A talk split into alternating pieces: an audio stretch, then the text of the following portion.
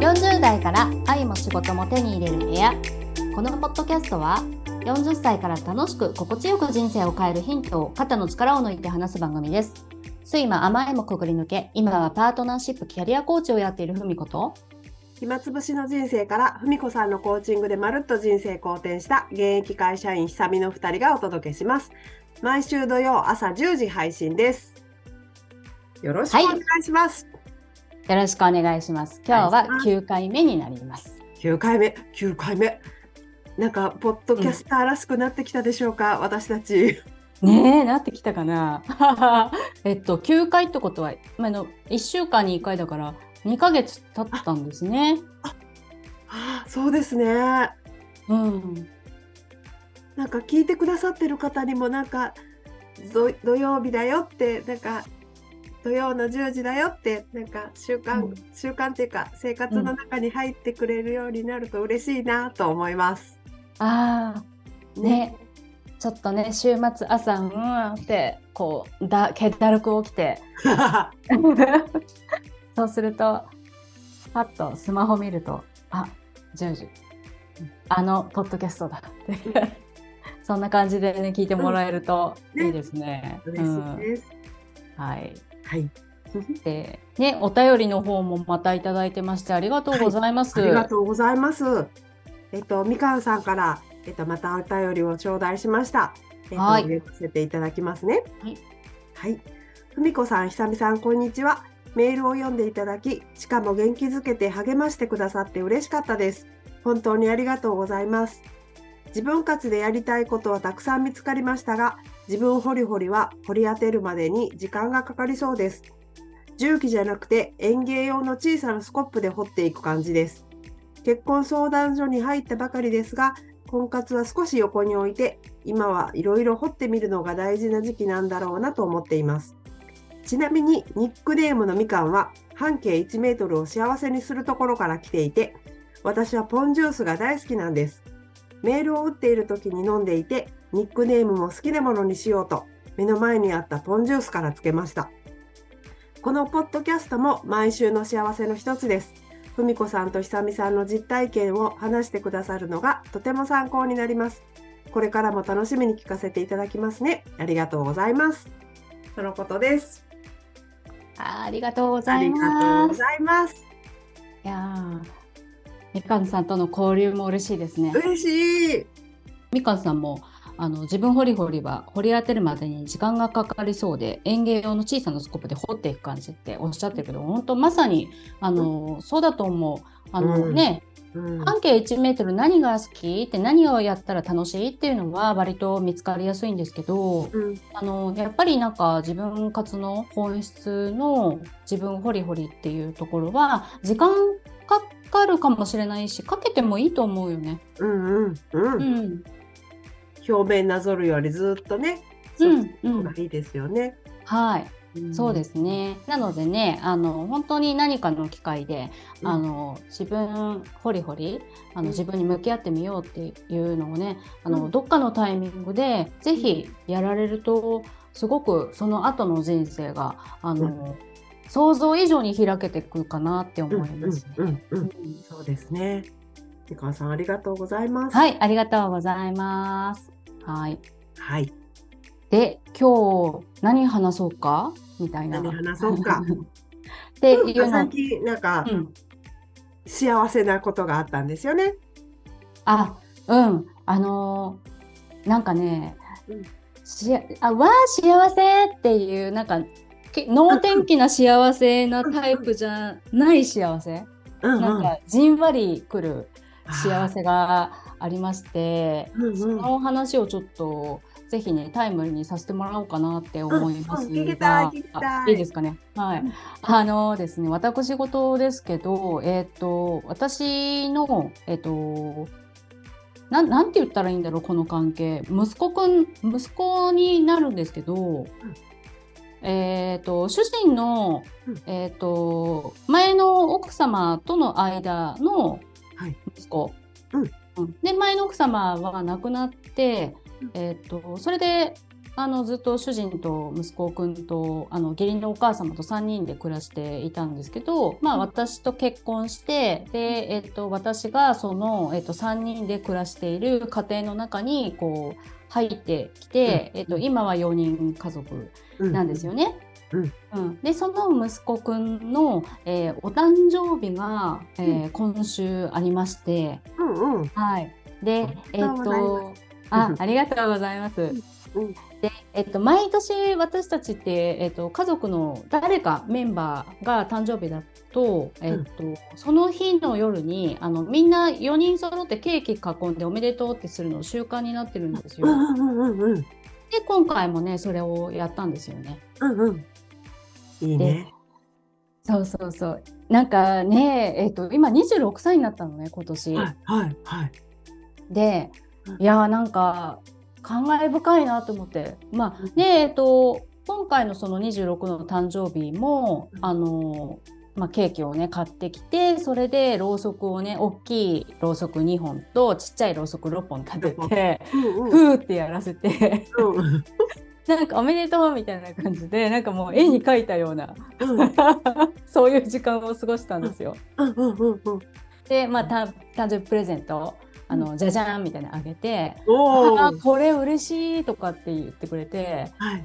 うん、まあそんな感じで平和に過ごしていたんですけどね。で、なんかねえっ、とそれはなんだろうななんかああーただ良かったっていうだけじゃなくて私たちの場合えっ、とまあ息子くんにあ初めて会ったのって彼が17歳の時だったんですよ。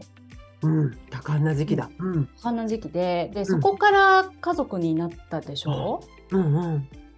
でこのねこの、えー、と9年？8年になるかな？この時期の、えっと変遷はですね一口では言えないなんかこういろいろ引きこもごもがあって、なるほど。うんううん。ん、決してハッピーハッピーだけではないヒストリーがここにあるんですよね。なるほどね。なんかさっきうんのエピソードだけ伺うとね、絵に描いたような幸せなホームパーティーですけど、ね、うんそうかそうそうか、いろいろあったんですねそうなの。いろいろあってねそれを思い出してねすごい感慨深くなったんですけどね、うんあのでね、えっと、17歳彼が17歳の時にあの初めましてっていうふうにあってもうその時には結婚をするっていうのが決まっていてっていう状態であってで、うんあの意外とね最初会った時は、えっとまあ、息子くんもそうだしお母様もそうなんですけど、うんまあなんていうのかな、えっと、早くに打ち解けたんですよ。はいはい。うん、なんかすごくあの息子くんもあの積極的に喋る子だし、であこれなんかいい感じのスタートだなって思って、ありがたいなって思って、あうんうんうん。この中だったら私すんなり入っていけそうだなみたいに思ってそれでまああの一緒に暮らし始めるんですけど、はいはい。でいざ一緒に暮らし始めたら、まあガード硬いんですよ。ああ、ガードが硬い。うーん。うん、あの息子くんもお母さんも、うんうん。うん、心のガード？そう心のガード。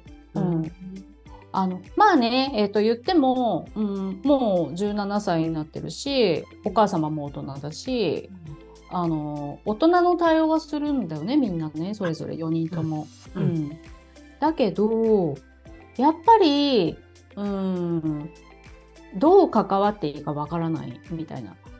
ささ探り探りなうん、感じ？そう探り探りでだからこっちも気を使いますよねもちろんね。うんうんうん、なんかこうなんだろう3人の家族がもう出来上がっている、血がつながった3人の家族の中にうん。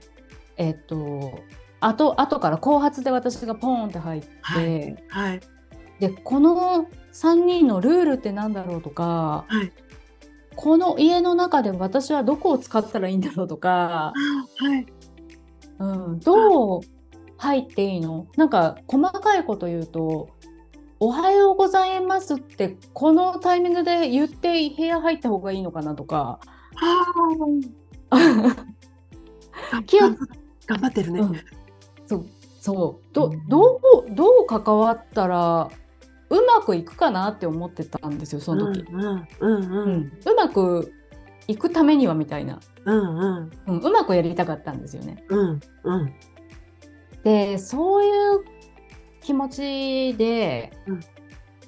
えっ、と入ろうとしても、うまくいかせるためにはだと、うん。うまくいかないよね。あーでもうまくいかせたいじゃん。そう。あーそうかそうか。あでもうんそうやな。うん。うん、そうなんだ。で、あのーまず、えーって思ったのが、うん。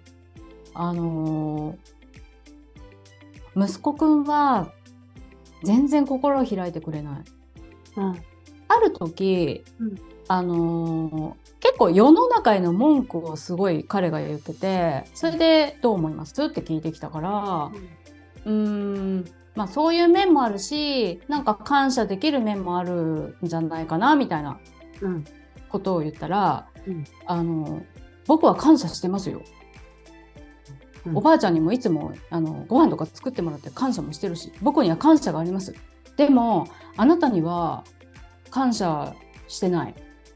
え？言われたの。ついついきつい。だって別に父ちゃんはあなたと結婚したけど僕は別にとかって。きつい。きつかった。えええほんでその時の文子さん。どうやった？んでえ？じゃあそのタイミングでこんなこと言われるなんて思ってないからどどうしてか分からなくて。はい。えとにかくあそうそう思ってるんだそれはショックだなしか言えないわけですよ。うん。うん。なんか絵が浮かぶ。ね、うん。でその後あの息子くんは「あすいません」みたいな感じで出て行っちゃうんですけど、うん。もう号泣私。うん。とかね。うん。もうねそういう感じの始まりだったんですよね。うん。うん、であのーそういうのってさうん。あのーまあ息子くんとかお母様に関しては、うん。あのー自分の意思でこの人たちと一緒に暮らすって選んだわけじゃないじゃないですか。で付き合っていかない人たち。うん、あの夫とはあの、お互いの合意で一緒になるんだけど、あのそうじゃなくてそこにこうついてきている人たちってうんうん。付随してるっていうかね。そうそうそうそうそう。うんうんうん。ついてきている付随している人たちとうん。私どうしたらいいんだろうっていうのが結構ね試行錯誤いっぱいありましたね。うん。いそうそうそう。っぱいあったんだろうなってすごいそその一つのエピソードだけでもなんか思うわ。思うでしょ？うん。あーなんかねあと思い出したのがねうん。お母さんの方もなんですけどね、うん。あのーなんか初めて迎える年末年始お正月？うん。なんかそのえっとお正月ってほら家族によって過ごし方違いますよね。はい。うん。で、えっとこのお家はどういうふうにお正月過ごすんだろうなっていうのが分からなかったので、はい。何買うかリストアップしといてって言われてえリスリストアップしといて何を買うか？えええあれ？あ。おおせち注文するんじゃなかったでしたっけ？みたいな。うんおおせち注文するけど作るでしょ？え作作るんですか？みたいな そういう調子ですよ。ね、あのお家お家で違いますもんね。そうそうそうそう。で、あ、そうか、おせちプラスなんか作るんだなっていうのがそこでまず分かりました。で、なんか、あの、元旦を迎えましたら、はあのし下にこうねあのあの1階と2階と分かれて住んでて私たち2階で住んでてし1階に降りてってでそこでみんなであのお正月の朝ごはん食べようってことで、うん。でちょっと早めに降りてって「明けましておめでとうございます」って言って、まあ、手ぶらで行ったんですよ。そこで、あの最後のあのなんか準備しようと思って。はい。そしたらなんかすっごい機嫌悪いのお母さん。はい。でなんかやったらほんと機嫌悪くて、はいなんかその箸をねこうやって置こうとして箸持ってこうとしたらちょっと箸だけじゃなくて他のも持ってってよってお怒鳴られてお正月の朝から。でなんかその時は分かんなかったんですけど、うんあの彼女のルールで。えっと、なんか、えっと、できてるものだけじゃなくて何か一品作って持ってくるでしょみたいなのがあったみたいな。分かんなか？っわからんわ。た。でこんな調子でですね いろいろとうんあの最初のスタートはすごくあのどうやってうまくいくのっていうのがことごとくうまくいかないっていうああ、ああ、ああ。うん。うん、そんなねあのそうそういう時間をですね過ごしていたんですけど、うなん。かまああのまあまあそういう始まりでしたっていう ちょっとあのいろいろ長くなりましたが、いやいや、なんか今のお話全部聞いて、うん、うまくいこうと、うまくやろうとするとうまくいかないがつながった気がする。あそっかうん。ちょっとあの長い道のりをお付き合いいただいてありがとうございます。そうか。なんかもう、小手先で行ったらあかんねんね。あかんそうそこなんです私の気づきは、そこだったんです。うんううんん、そのもうとどめはそのうん今はお話しした正月ですよ。うんうんうんうんそんなに私悪いかと。うんだってルールが違うだけじゃん。そうそうなんです。でルールが違うだけなんですよ。うんでそこにうんどうやったらうまくやれるかなっていうそういう気持ちで関わるとその人たちにが正解でうんその人たちに合わせていけない私がダメになっていくんだよね。ああなるほど。うんうんうん、そうなんです。うんうんだけど、あちょっとこれそうじゃないんじゃないかな。私別にそんなに悪いことをしてるわけじゃなくてただわかんないだけ。ただ、あの何？あの主人と結婚してこの家に来ただけ。それが悪ではない、うんうん。うん、ちょっとねここに、うん、気づくというかそこにこう腹落ちするまでにあのなんかいろいろねそういうあの傷つくこととか、うんううん。ん、あの紆余曲折があったんですけど。紆余曲折？うんうんうん。そっかうん。そっかそっか。そっか。そうなんです。で私思うんですけどこれって、まあうん。あの今たまたま私は、えっとまあ、あの家族の話をしてますけどうん。あの自分の意思で選んでないけど付き合っていかない関係ってあるじゃない？あのあるある。職ね、職場の同僚とかなんてまさにそうだと思うし、うんうんあのすごい当てはまるかなって思ってちょっとお話ししたいなっていうのもうんうん思ってこう話してるんですけど、職場の人間関係だってねうん、人間関係なんて不随物の最たるものですよね。そう最たるものですよね。うんそうか。そうでそれで、じゃあどうやってそこをちょっと超えていったかっていうのがね、こっからなんですけど、うん。ちょっと今日長くなるね。いやいやいやいやここ大事大事。あの会社員はみんな通る。みんな悩んでる。いややっぱり、うん。あのまあ自分活に話戻っちゃうけど、うん。自分がどうしたいかなんですよね結局。ですね。うん、うん自分はどういう人間で、うん。どうしていきたいと思っていて、うん。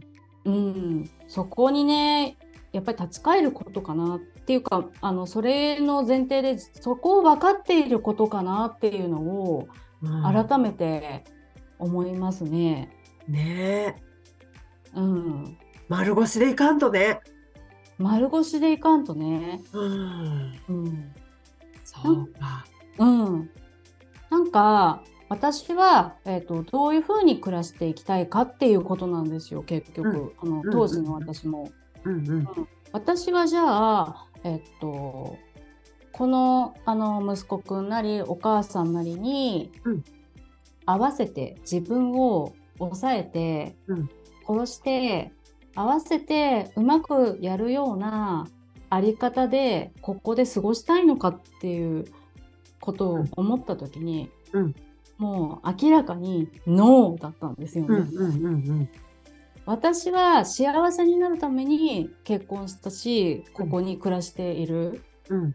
うん、まずは私が幸せでいなきゃあかんな、うんうんうんうん。うん、で私は私のあり方やり方、うん。大事にしたい姿勢で暮らしていったら堂々と暮らしていったらいいじゃないか、うんうんううん。んでそれでももし、えっと、お母さんなり息子くんなりが、あの何か、えっと、不機嫌な態度とか、えっと、嫌なことを言ってきたりうん。するんだったらそれは、えっと、私の課題っていうよりは彼らの課題かもしれない。うんうんうんうんうんなんかよくね課題の分離とかってうんアドラーさんとか言うじゃん。うんうんうんうん、あ課題の分離ってこういうことだなってその時思った。うんうんうん、そうですね。課題の分離っていろんな時に役に役に立ちますよね。なんかなんか私があとうまくやろうとして、えっと彼らに合わせようとしすぎるとうん。あの彼らのあと課題をうん。引き受けちゃうことになるんだよね。うん。うんうんううん。ん。例えばお母さんとかだったらあの言わなくってもそのぐらい察しろよみたいな。うん。でそれはでもわからないからはい。新しく入った人は。はい。だから言葉で言わないと分かんないよね。あのなんかエスパーじゃないから。でそういうなんか言葉のコミュニケーションっていうのが必要なんだけどそこをすっ飛ばしてなんかあらこんなことも分かんないの？へみたいな。はい。感じのってうん。なんかこうあのああのなんだろう。それは良くないな。そうかあの。うんうんうんうん。でまあ言ってみれば自分もやってる時あったかもなみたいな。うんうんうん。気づきにもなりましたしね。うん。うん、うん。であのそこからですねあのなんか私があの言いたいタイミングではい。「あのおはようございます」も言えばいいし、うんうん、なんかあの不機嫌そうだったらそれに付き合う必要はないし、ないし。ううん。ん不機嫌でほっとけばいいし、うんうんうんうん。うん、私は私でご機嫌に過ごそう、うんうんうんうん、なんかもうあっけらかんにぶった切ろうと思った。うんうん。そこのそこにあの行きつけたのはその今までの文子さんのこの人生の積み重ねと強さがあったからですよね。ああのねうんまあそれもねゼロではないんですけど、うんあの私自身が自分はどういう、あのところがいいところでうんあのどういうふうに私は、えっと、過ごしていきたいのかとかうんうんうんうん。その辺をね明確明にしてたからか。そうしてたからっていうのが一番大きい。そうかそうかそうじゃないとまたこう取り込まれるね。そうなんですよ。うん。そうそう。そこが、あの、ぶぐらぐら、なんかわか、よくわかんないと、うんうん。あの、じゃあ何を指針に自分がこう、何、自分のあり方とか、態度を、うんあの貫いたらいいのか分かんないから、うんうんうん。やっぱりなんかその目の前の人に、うん。あのの態度とか言葉とかに振り回されざるを得ないんじゃないかなって。うん。うんあーそうかそうか。あ、そうですよね。うんうんうんうん。うん、なんかね自分の中になんかこう軸っていうのがないとうん。なんか相手が不機嫌だったとかすると、あれなんか私悪いことしちゃったのかうんうなん。とか、そわそわするもんね。そうそうそうそう、うんうん。あじゃあこういう風な言い方した方がいいのかなとか、うんうんうなんかなんていうのかな。自分がなくなっちゃいますね。うんうんうんうんうんうん。うん、し下手に出て。うんうんうんうん。そうすると相手のなんかそそのなんなんだろうな。例えば横平っぷり不機嫌っぷりっていうのを助長しちゃう、もっと。うんうん。あはいそうでした。はい。うんうんうんうん。うんうん、そうですよね。うん。ねえ、うん、うんうんうんそう。なんかそこはすごくねあの正月怒鳴られたことによって。うん。うん。気うんづきましたね、なんか目が覚めた。うん。目が覚めてよかったね。っていうかそのエピソードでうんこうなんていうのかな。やっぱり自分のバスッとしたものが軸がなかったらうん。どんどんどんどんそのあこれがやっぱり私が良くなかったんだって言ってまたもっと小手小手先もっと小手先で取り入れられちゃうようはいになってたかもしれないもんね。うん。うん。本当そうなんですよ。なりかけてたからね私。うんうんうんうんうんうん。うん、なんかほら新しい家族家族だもん。一緒に住んでんだもん、うん。やっぱりさよく思われたいじゃない。うん、そしてもう出来上がってるもののところに新参者が入る形とかだったらね、はい。はい。思いっきりなりやすいシチュエーションだと思うんですよね。だだと思うよ。うんうんうん。うん、でねあのなりかけてましたしね。うんうんうんううん。ん。でもそうやって生きていくとあの生きていくって言ったら大げさだけど暮らしていくとうん。どんどんどんどん自分らしくなくなっちゃうんですよね。なくなるなくなる。うん。でどんどん疲れ疲れるっていうかもう参っちゃう。うん。うん、ねうん。そうそうそ自分が参っちゃうなくなって参参っちゃう。うんう。うんううんん。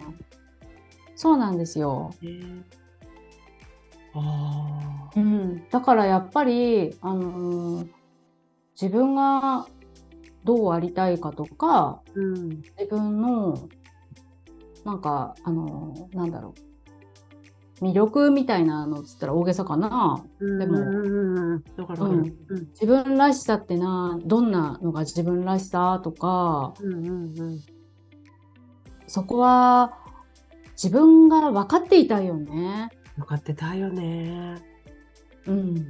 うん。で実際にそういうふうに私が明らかんとぶった切るみたいな、うん。なんかそのあり方でいたら、面白いことにうんだんだんだんだんあの不機嫌じゃなくなっていったんですよ。ほほう。うん。うんなんかわかる気がする。けどもうちょっと具体的に知りたい。おはようございますって言ってうんなんかおはようとかって言われても、えうんじゃあ行ってきますみたいな感じでうんうん 前はねもうちょっとねおはようございますって言ってねおはようございますみたいな感じだとあと思って、うんうん。あちょっと新聞読ませてもらいただいていいですか？とかでちょっとコミュニケーション図ろうとかしたんだけど、あ機嫌を取ろうとするってみたいなね。そうそうそうそううんう。んでもいらねえと思って。うん。う んいらねそう。あ機嫌が悪いのは本人が機嫌が悪いことを選んでるんだと思って、え。うん。うん。でいじゃあ行ってきますって言ってこっちはあのあのあこう天然で。うんうんうんそううん行ったりとか。あのとにかくそあの巻き込まれないように、はいはい。うん、うんうん。あの私は私で貫くみたいな感じ。はい。うん、であの息子くんとかもあのちょっとムーディーな感じの時はあのわざわざ私はあのコミュニケーションを取りに行かなくても、うん。あのまあそのうちなんかこうあの気が晴れたら普通に会話できるだろうっていう感じで、うんまあ置いとくっていうのかな。あのなんかコントロールしなくなった感じですかね、うん相手に対して。私は私でいる。そして相手はあの自分から出て行きたくなったら出てこれるっていうふうに信じて、うんうん。あのうん、なんかこうそのままにしておくっていううんうん。なんかそれをねやり始めたんですよね、私が意識して。うんうんうん。でそしたらなんかまあ自分自身の気持ちもすっきりするし自分らしくいられる自分にも嬉しいなって思えるし、うんうんう。うん。んでまあ本当に時間をかけながら徐々に徐々に徐々になんかこう、うん、あのー笑顔が増えたり機嫌が悪い時間が減ったりうんでそうしたらなんか普通にお話もし始めたりコミュニケーションも成り立っていったりで、うん気がついたらだんだんだんだん、うんなんか家族みんながなんていうのかなすごい肩の力が抜けてきたような気がする。うんうん。うん、でもうねあの、えっと、冒頭でお話ししたエピソードから、えっと、8年とか経つかな9年経つかななんかそのぐらい経つんですけど、うん、今はねすごい楽だし、うんあのーなんか主人と2人だけで結婚生活を送っているよりも楽しい。へえ、うんそうか。うん、いろんな人の関わりがあるからうんうん。むしろ楽しい。ああ、そうか。うん、羨ましいと思いました。あそ正直羨ましいと思った。うえどういうとこが、なんかはい、世界が広がっていいなと思って。ああーその言葉ぴったりですね。うん。うん。そうそう世界が広がったなって思います。うんうんうんううん。ん、ねえ。なんか特に何かのテクニック使ったとかでも何でもないんですよこれって。テクニック使ったらあかんねんね。こういう時って。あああああ、そうか。あああむしろ本当ねさっきも言ったけど自分はどうしたいのかっていう、うん。うん、どういうふうに毎日を作っていきたいのかとか、うん。そっちですよね大事なそのは。うですよね。うん、それがあったら、うん、あの待てるんですよ相手との関係を詰めることも。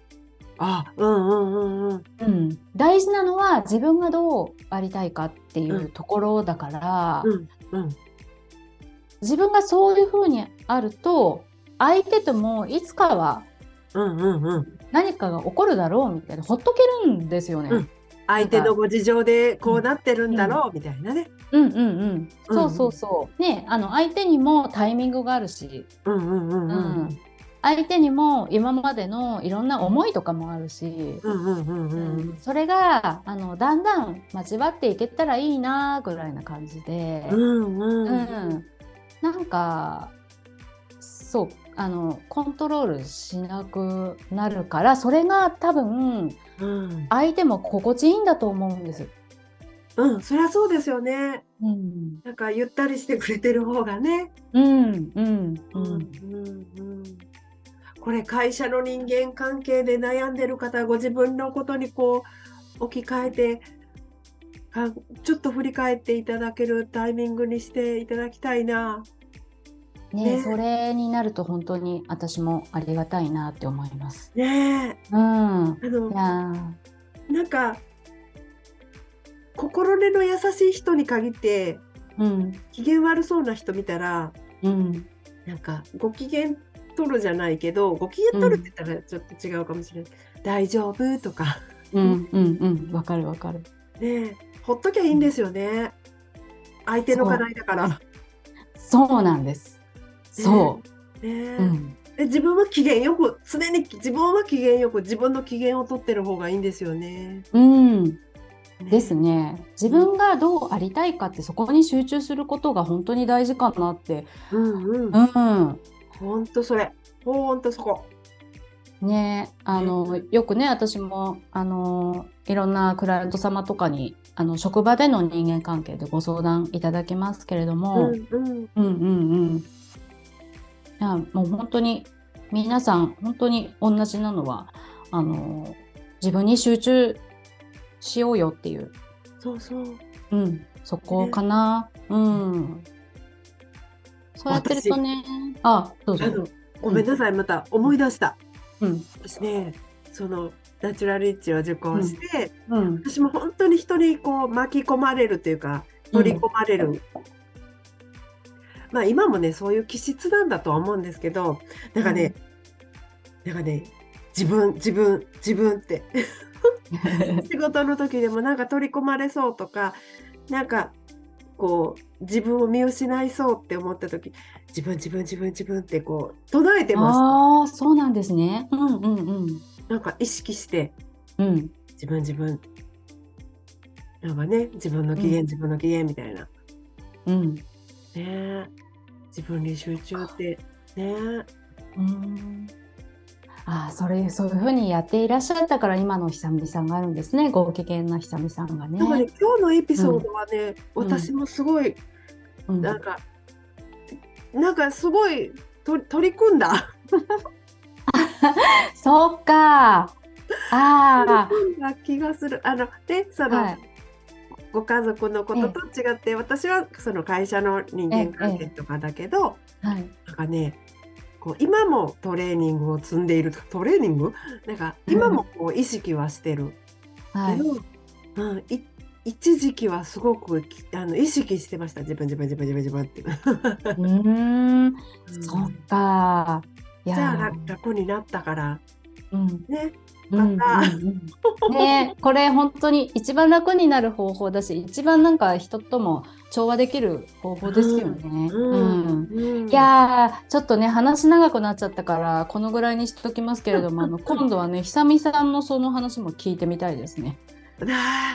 あ了解。